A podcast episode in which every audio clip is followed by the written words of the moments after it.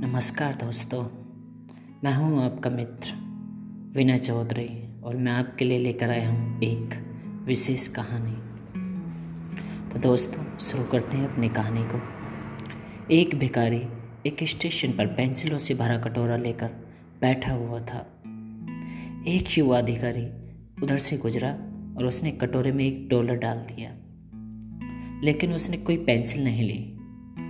उसके बाद वह ट्रेन में बैठ गया। डिब्बे का दरवाज़ा बंद होने ही वाला था कि अधिकारी एक ट्रेन से उतरकर भिखारी के पास लौटा और कुछ पेंसिलें उठाकर बोला, मैं कुछ पेंसिलें लूँगा, इनकी कीमत है, आखिरकार तुम एक व्यापारी हो और मैं भी।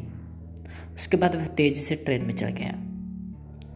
6 महीने बाद वह अधिकारी एक पार्टी में गया। वह भिखारी भी वहाँ पर सूट और टाई पहने हुए मौजूद था। भिखारी ने उस अधिकारी को पहचान लिया। वह उसके पास जाकर बोला, आप शायद मुझे नहीं पहचान रहे हैं, लेकिन मैं आपको पहचानता हूँ। उसके बाद उसने 6 महीने पहले घटी घटना का जिक्र किया। अधिकारी ने कहा, तुम्हारे याद दिलाने पर मुझे याद आ रहा है कि तुम भीख मांग रहे थे। तुम यहाँ सूट और टाई में क्या कर रहे हो?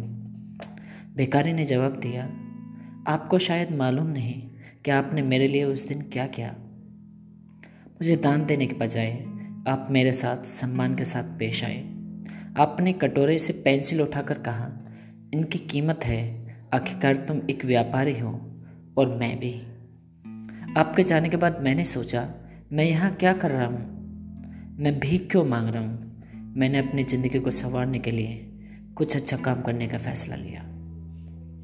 मैंने अपना झोला उठाया और काम करने लगा। आज मैं यहाँ मौजूद हूँ।